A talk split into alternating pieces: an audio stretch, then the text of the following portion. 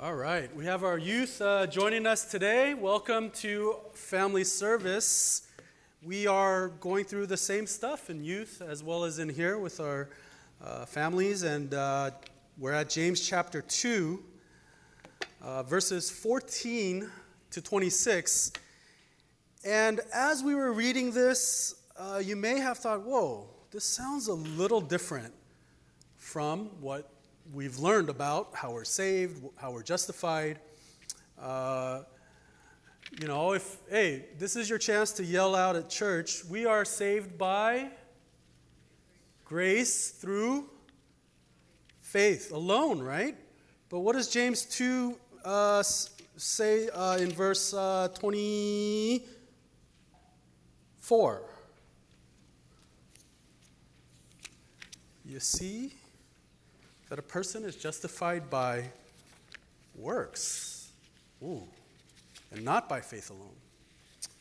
So, this passage has been a passage that really, uh, in a way, separates uh, the Christian church, the Protestant faith, uh, from, say, the Roman Catholic Church and how they interpret this passage uh, and other places. So, we're going to spend a, a little bit of time maybe digging into what James could possibly mean.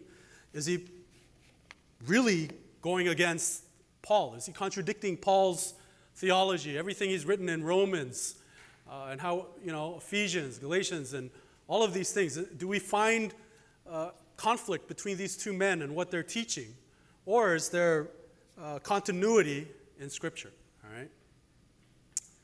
Uh, all right, hey, man, if you're in high school, you're going to be glad you came to this service right now because I've got something for you guys in this introduction. I'm going to teach you how you know someone likes you. All right? See, that was a big, big struggle for, for us when we were your age. We didn't know if the guy, li- you know, does this person like us? Are they just nice? Are they just friendly? What's the deal? All right, so this is not what I wrote. Uh, this person actually has a PhD, it's a doctorate, all right? Susan Whitbourne. Uh, PhD is, is it's, you know, it's not easily acquired. You have to study a lot and write a lot. Uh, you know, in, in, theology, we call PhD stands for permanent head damage. Uh, just a joke. Here's how you can tell if someone likes you they want to spend time with you. They ask you about your day. How was your day? They trust you with things. They help you when you need help. Hmm. They respect your views and opinions, your perspective. They include you in certain decisions. Uh, here's an obvious one they show affection towards you. Here's another one that's interesting they look at you, right? So, th- by the way, this is for everyone except my daughter. You, you can just tune out for a while here. They like to talk about their past with you. They want to talk to you about their when they were younger, things that happened, etc. Uh, they make you feel good about yourself. All right. Now, some of you may be thinking, hmm, you really didn't need a PhD to write this. These are kind of sort of obvious things, right? Like they show affection for you? Yeah, of course. But here's the thing uh, we all believe that if there's something internally in your heart and in your mind that eventually it'll come out externally through your actions, your words, and how you live. That's why you have articles like this, right? And James here is also saying something very similar. However, he's saying it about our faith. In a nutshell, he's saying, if you have genuine faith, so you love God, and it's there in your heart and it's a part of your mind. You have uh, the, the object of your faith is Christ. You, you know who He is, you're getting to know about Him, and you have faith in Him. Well, His whole point that He's making in this passage is that it will come out externally. How you live, your actions. And I'll get to this, but I think a good way of summing it up is you will live a life of obedience. Okay? So let's dig into this. In verse 14, he kind of raises this question.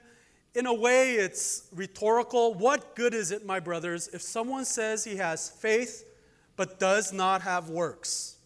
All right? So you got to imagine someone walking around and he's saying, I believe, I'm a Christian, I follow God, but he doesn't have works. The way that James uses this word, it's a very general sense. He's talking about uh, just a general word to describe the way you live in obedience to God. So that's the word works. Okay? So his question is hey, if you've got someone who says he's a Christian, but his life doesn't show it, it's opposite of what he says, he asks this really important question Can that faith save him? A lot of people don't like that question. Can that faith save him? Because we know he's about to talk about works. And we cringe at the idea of works salvation. We don't want to say we're saved by works because we've read Paul over and over, and we've heard so many sermons from Paul how we're saved by grace alone through faith. And so, is James really asking this question? Can that kind of faith save him? Some people have said, you know what? He's not talking about eternal salvation here. It can't be. We don't want to go there. So, what they say is maybe he's talking about being delivered from some kind of earthly trial, something lesser. Because we don't want to say our works has an integral part in saving us. Right away, he's going to give this illustration. It's a good illustration, you guys. All right? In verse 15, the first thing we see about this illustration, and it seems like it's a hypothetical situation, but a hypothetical situation based on reality, right? Based on things that maybe were hap- was happening in the church at that time. He says, if a brother or sister, so it's not just anyone, if a fellow believer, a brother or sister, someone who's part of our community, is poorly clothed and lacking in daily food. So, poorly clothed is not just the idea of, um, you know, has bad fashion sense. Uh, that's a poor choice. You know, I've, I've had many days where I think, you know, I can't win at home. If, you know, my wife looks at the way I dress and, ah, that's a poor choice, right? And, and then if I try to look a little more hip, then my daughter thinks you're trying too hard, Dad. You're, you know, just dress your age. And so it's like, it's like it's hard. There's no, I'm struggling to find that middle ground. This concept of being poorly clothed is, it's the idea of someone in rags. They don't, they, they don't have the money to buy what they have to wear. So that it's not adequate. It's a desperate situation. All right? So if it's cold, they can't keep themselves warm. They can't keep themselves protected from the elements. It's not something that any of us would desire. Lacking in daily food, I think, is, is basically what it sounds like. We're talking about a believer who is constantly falling short of the required food to sustain him or herself, to just stay alive, always falling short. I don't know if you guys can imagine a life of constantly being hungry, of constantly being cold, of constantly being exposed to the elements. You're either sunburned or the wind is chaffing away at your skin, or there's something, you can't protect yourself from the bugs, your dirt, uh, the dirt is getting all over you, and on top of that, you're just hungry all the time. But you're part of this community called the church. And there are people in that church that call you brother or sister. And that's a term you haven't heard in a while. No one's called you brother for so long. You're kind of just out on the streets. That's the description that James is giving here.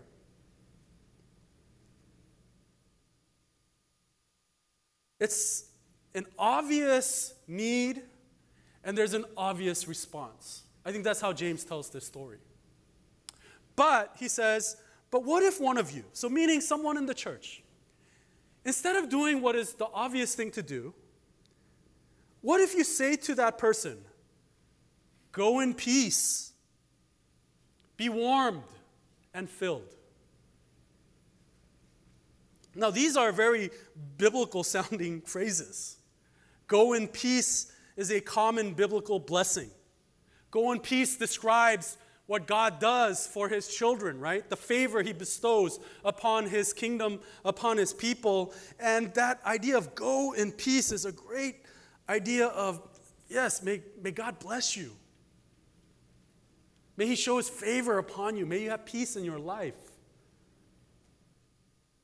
And then the second part of that phrase, be warmed and filled, it, it, it sounds like a prayer. It's, hey, it, it's like saying, may God, you know, keep you warm. May God fill your empty stomach.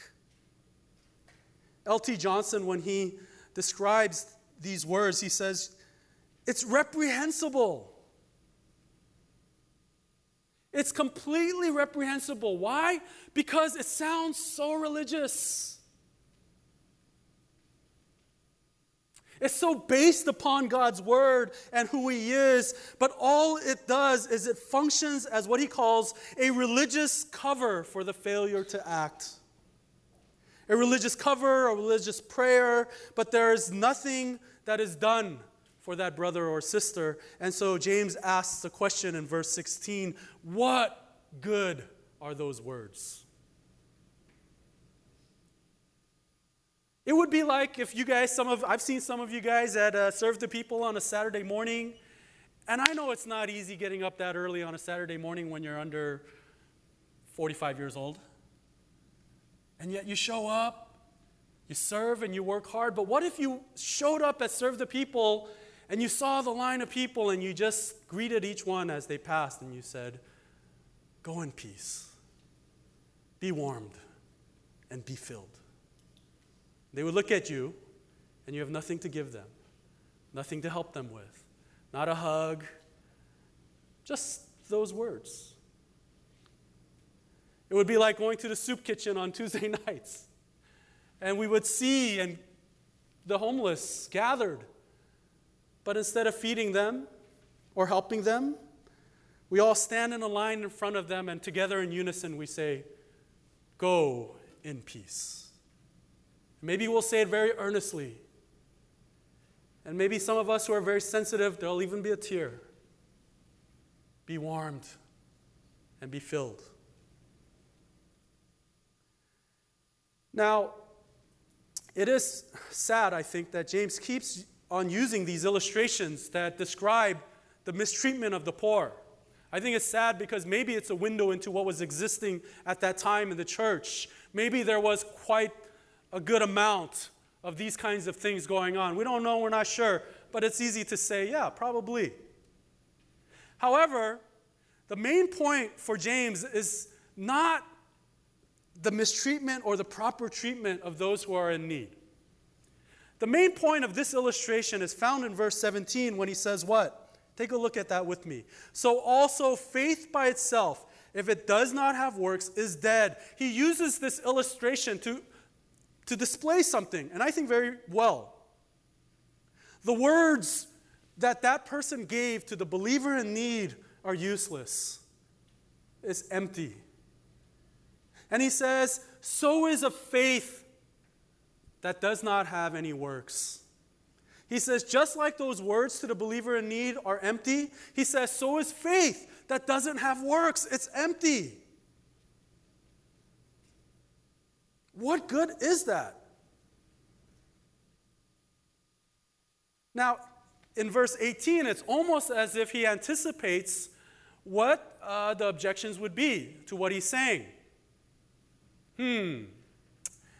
And at this point, you know, just kind of, uh, I don't know, maybe just so you can, can understand that Paul and James weren't competing with, hey, who's right, who's wrong, who has better theology, who's, you know, who's the better writer, and things like that. Look, James and Paul were, were talking about very different things. Okay? And in fact, both of them would be in 100% agreement about how we're saved, of how God saves the sinner, of how we can go to heaven.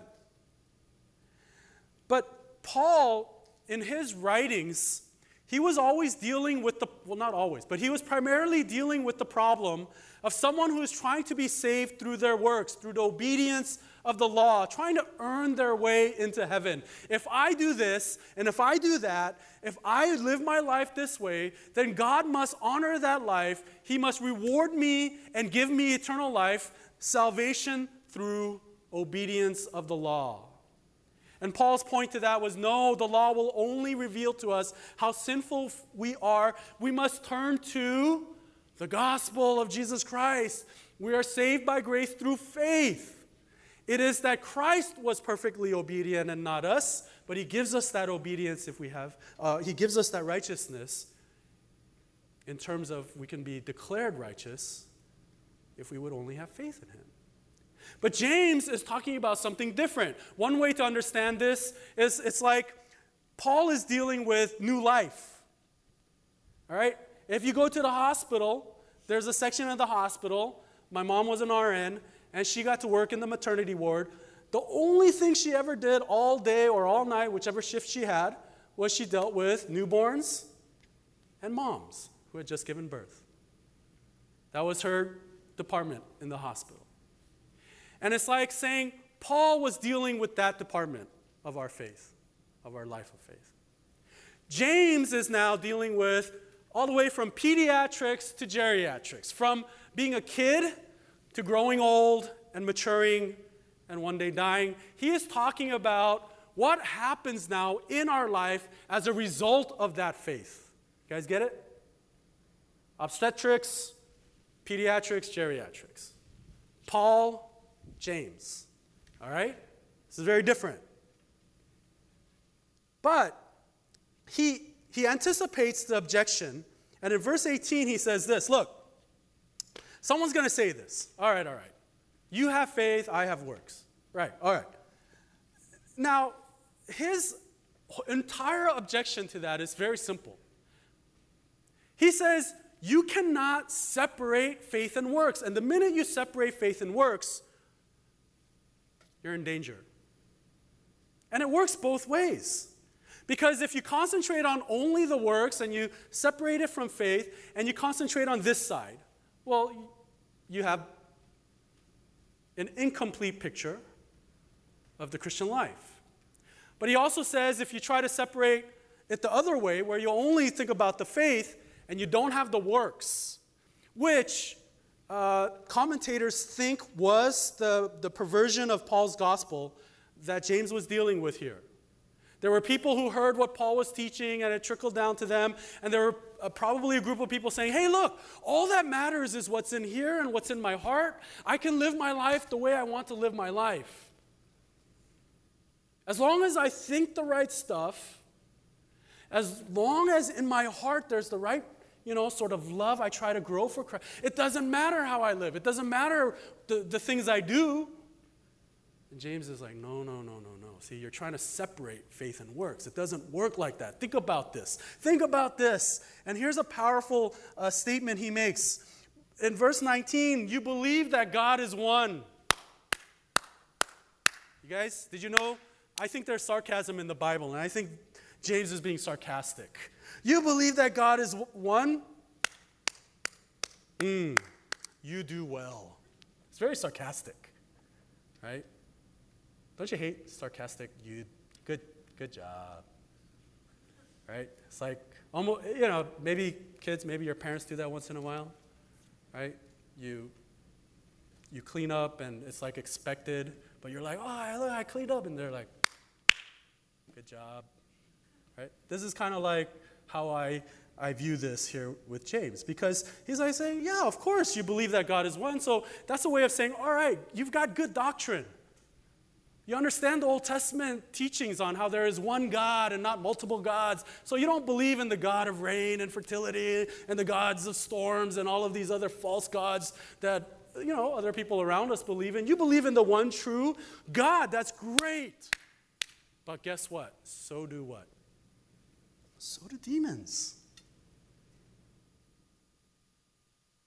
he says that even they believe in the one true God. And in fact, their belief is so great that what is their response to being in the presence of the one true God? They shudder. That's an extreme word there. It's not just talking about like getting chills or the hair standing up. It is being terrified. It is shaking violently because of the fear that you have. You shudder. So whether it's in the presence of God or it's at the thought of God or the knowledge of God, and you would not shudder and have that kind of reaction or response unless you had great theology. And James is like, dude, even the demons believe that God is real that God exists and that He's the all powerful God. So, up to this point, he's described, I think, how in my outline I titled it A Dead and Useless Faith. But now he's going to help us to really understand what, a, what genuine faith looks like and what genuine faith is. And once again, he's going to turn to illustrations. And he was writing to primarily a Jewish community who had converted over to Christianity. So he's going to use two illustrations from the Jewish faith, two heroes. One is Abraham. And this is where it gets really confusing because it sounds like he's contradicting Paul here. Was not Abraham, I'm starting to read from verse 21, was not Abraham our father justified by works when he offered up his son Isaac on the altar? You see, that faith was active along with his works, and faith was completed by his works, and the scripture was fulfilled that says, Abraham believed God, and it was counted to him as righteousness, and he was called a friend of God. We don't want to misunderstand what James is doing here. Again, we have to remember he's talking about something very different from Paul. He's approaching it from a different perspective. He's not talking about infancy, a newborn Christian. He's talking about maturity and the process of growing in Christ and what kind of life we ought to have. But this is an, important distinction to understand.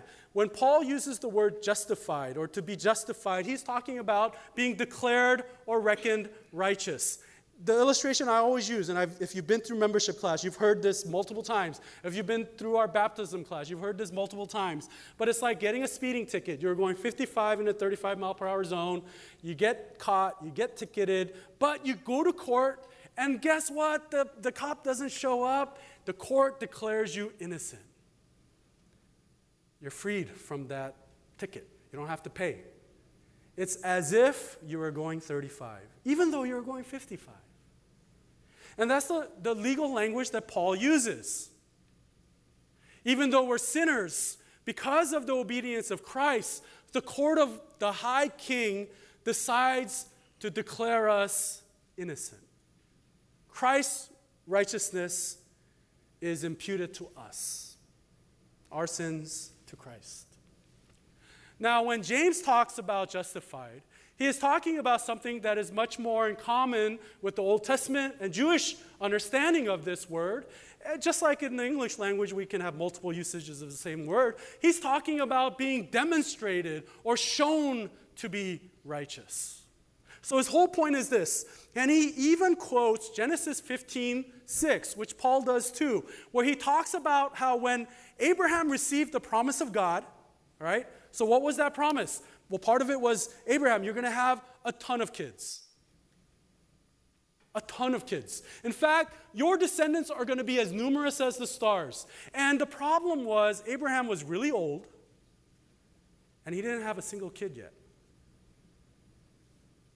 Okay? It would be like going to a man in his 80s and telling him, Look, you're going to become the father of a great nation. You're going to have many, many, many, many descendants. But that person doesn't even have a single child yet in his life. And Genesis 15 6, what it says about Abraham, and James, he writes about this, so does Paul. He also writes about this, is that Abraham believed in that promise. He trusted that promise. And because he believed, what happened? He was declared righteous. He was declared righteous. But what James does now is again, remember, we're talking about later in life. He remembers a story from Genesis 22. What happened later in Abraham's life after he had Isaac? After Isaac had grown up a bit, after he had developed that bond with his son.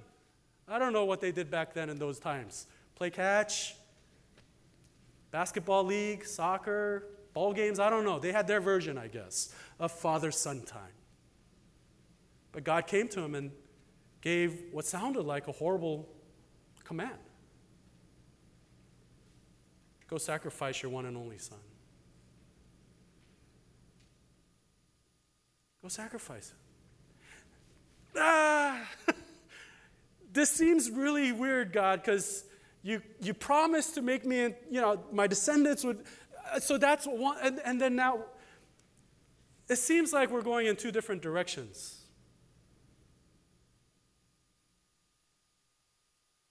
But you see, what James does is he points out it was the obedience to that command that demonstrated, that showed that that initial belief and trust was genuine.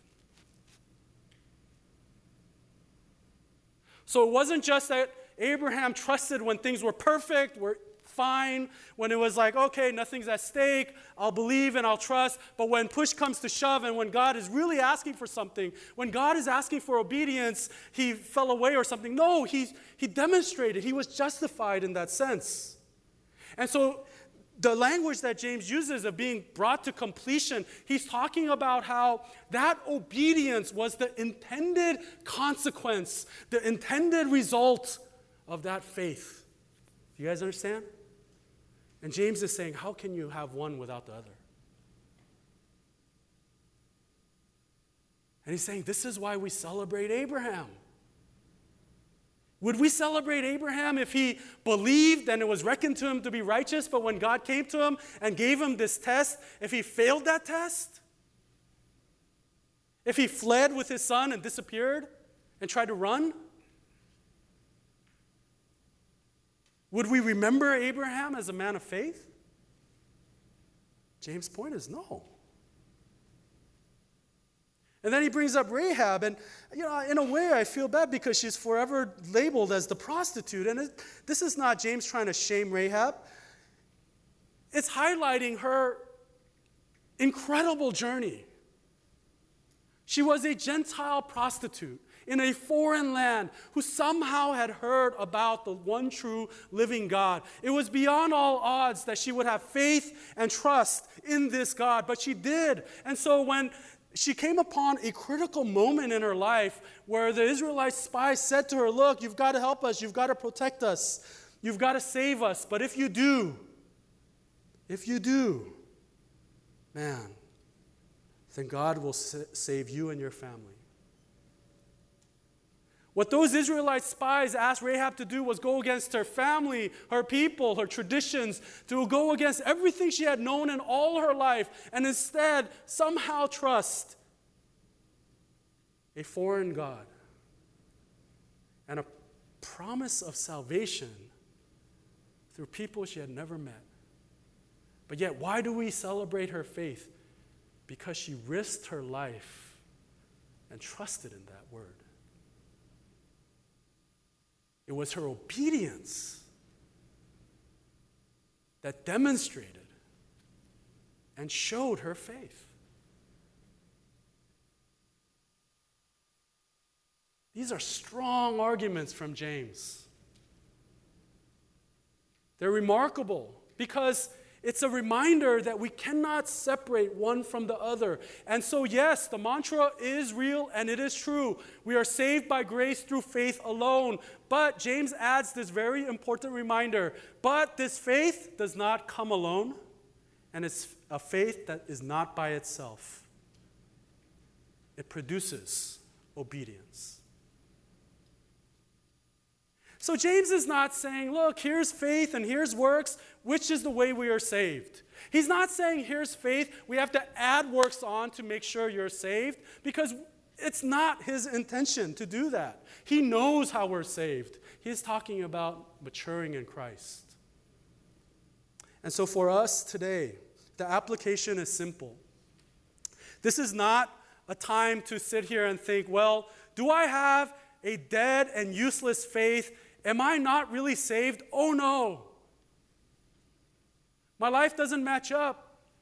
I don't have the same obedience. I'm going to hell. Nor is the application that fellow over there is surely a dead and useless guy.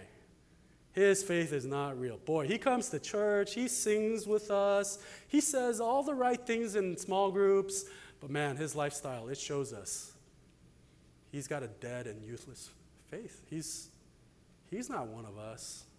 This is not the application. James's whole point,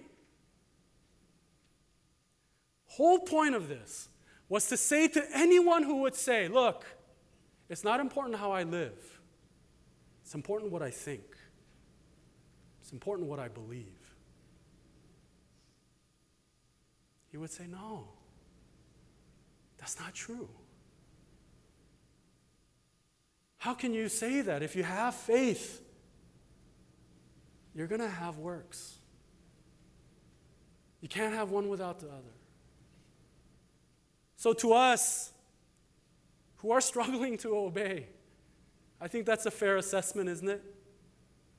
We're struggling to obey and follow and live our lives with this radical obedience and radical trust. We're struggling to, to say, in the face of philosophies that promote wealth and success and pleasure and all of these things, we're struggling to say, no, the biblical way is the right way, the true way of life, the righteous path that leads to joy.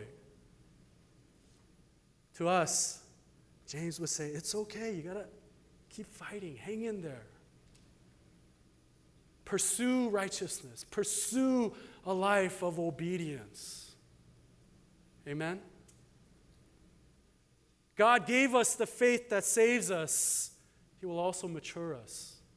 Because think about this God didn't just sit up in, in His throne on heaven and tell us with words, I love you. Jesus Christ actually humbled himself to the point of death on the cross in order to win us over, to free us from the bondage of sin and death. He justifies us.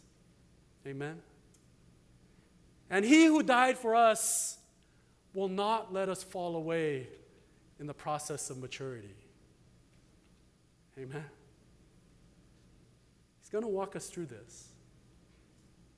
But we've got to put away any thoughts, any misgivings that says, doesn't matter how we live, doesn't matter what we do.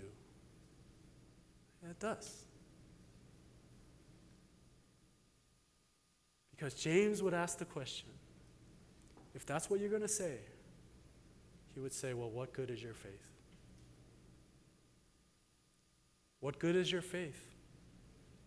If it doesn't push us or lead us to the intended conclusion.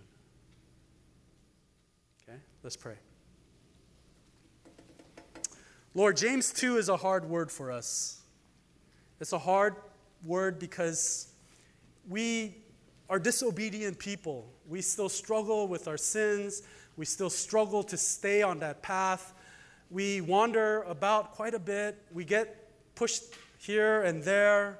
We get blown about by the philosophies of this world, and yet you save us and call us your children.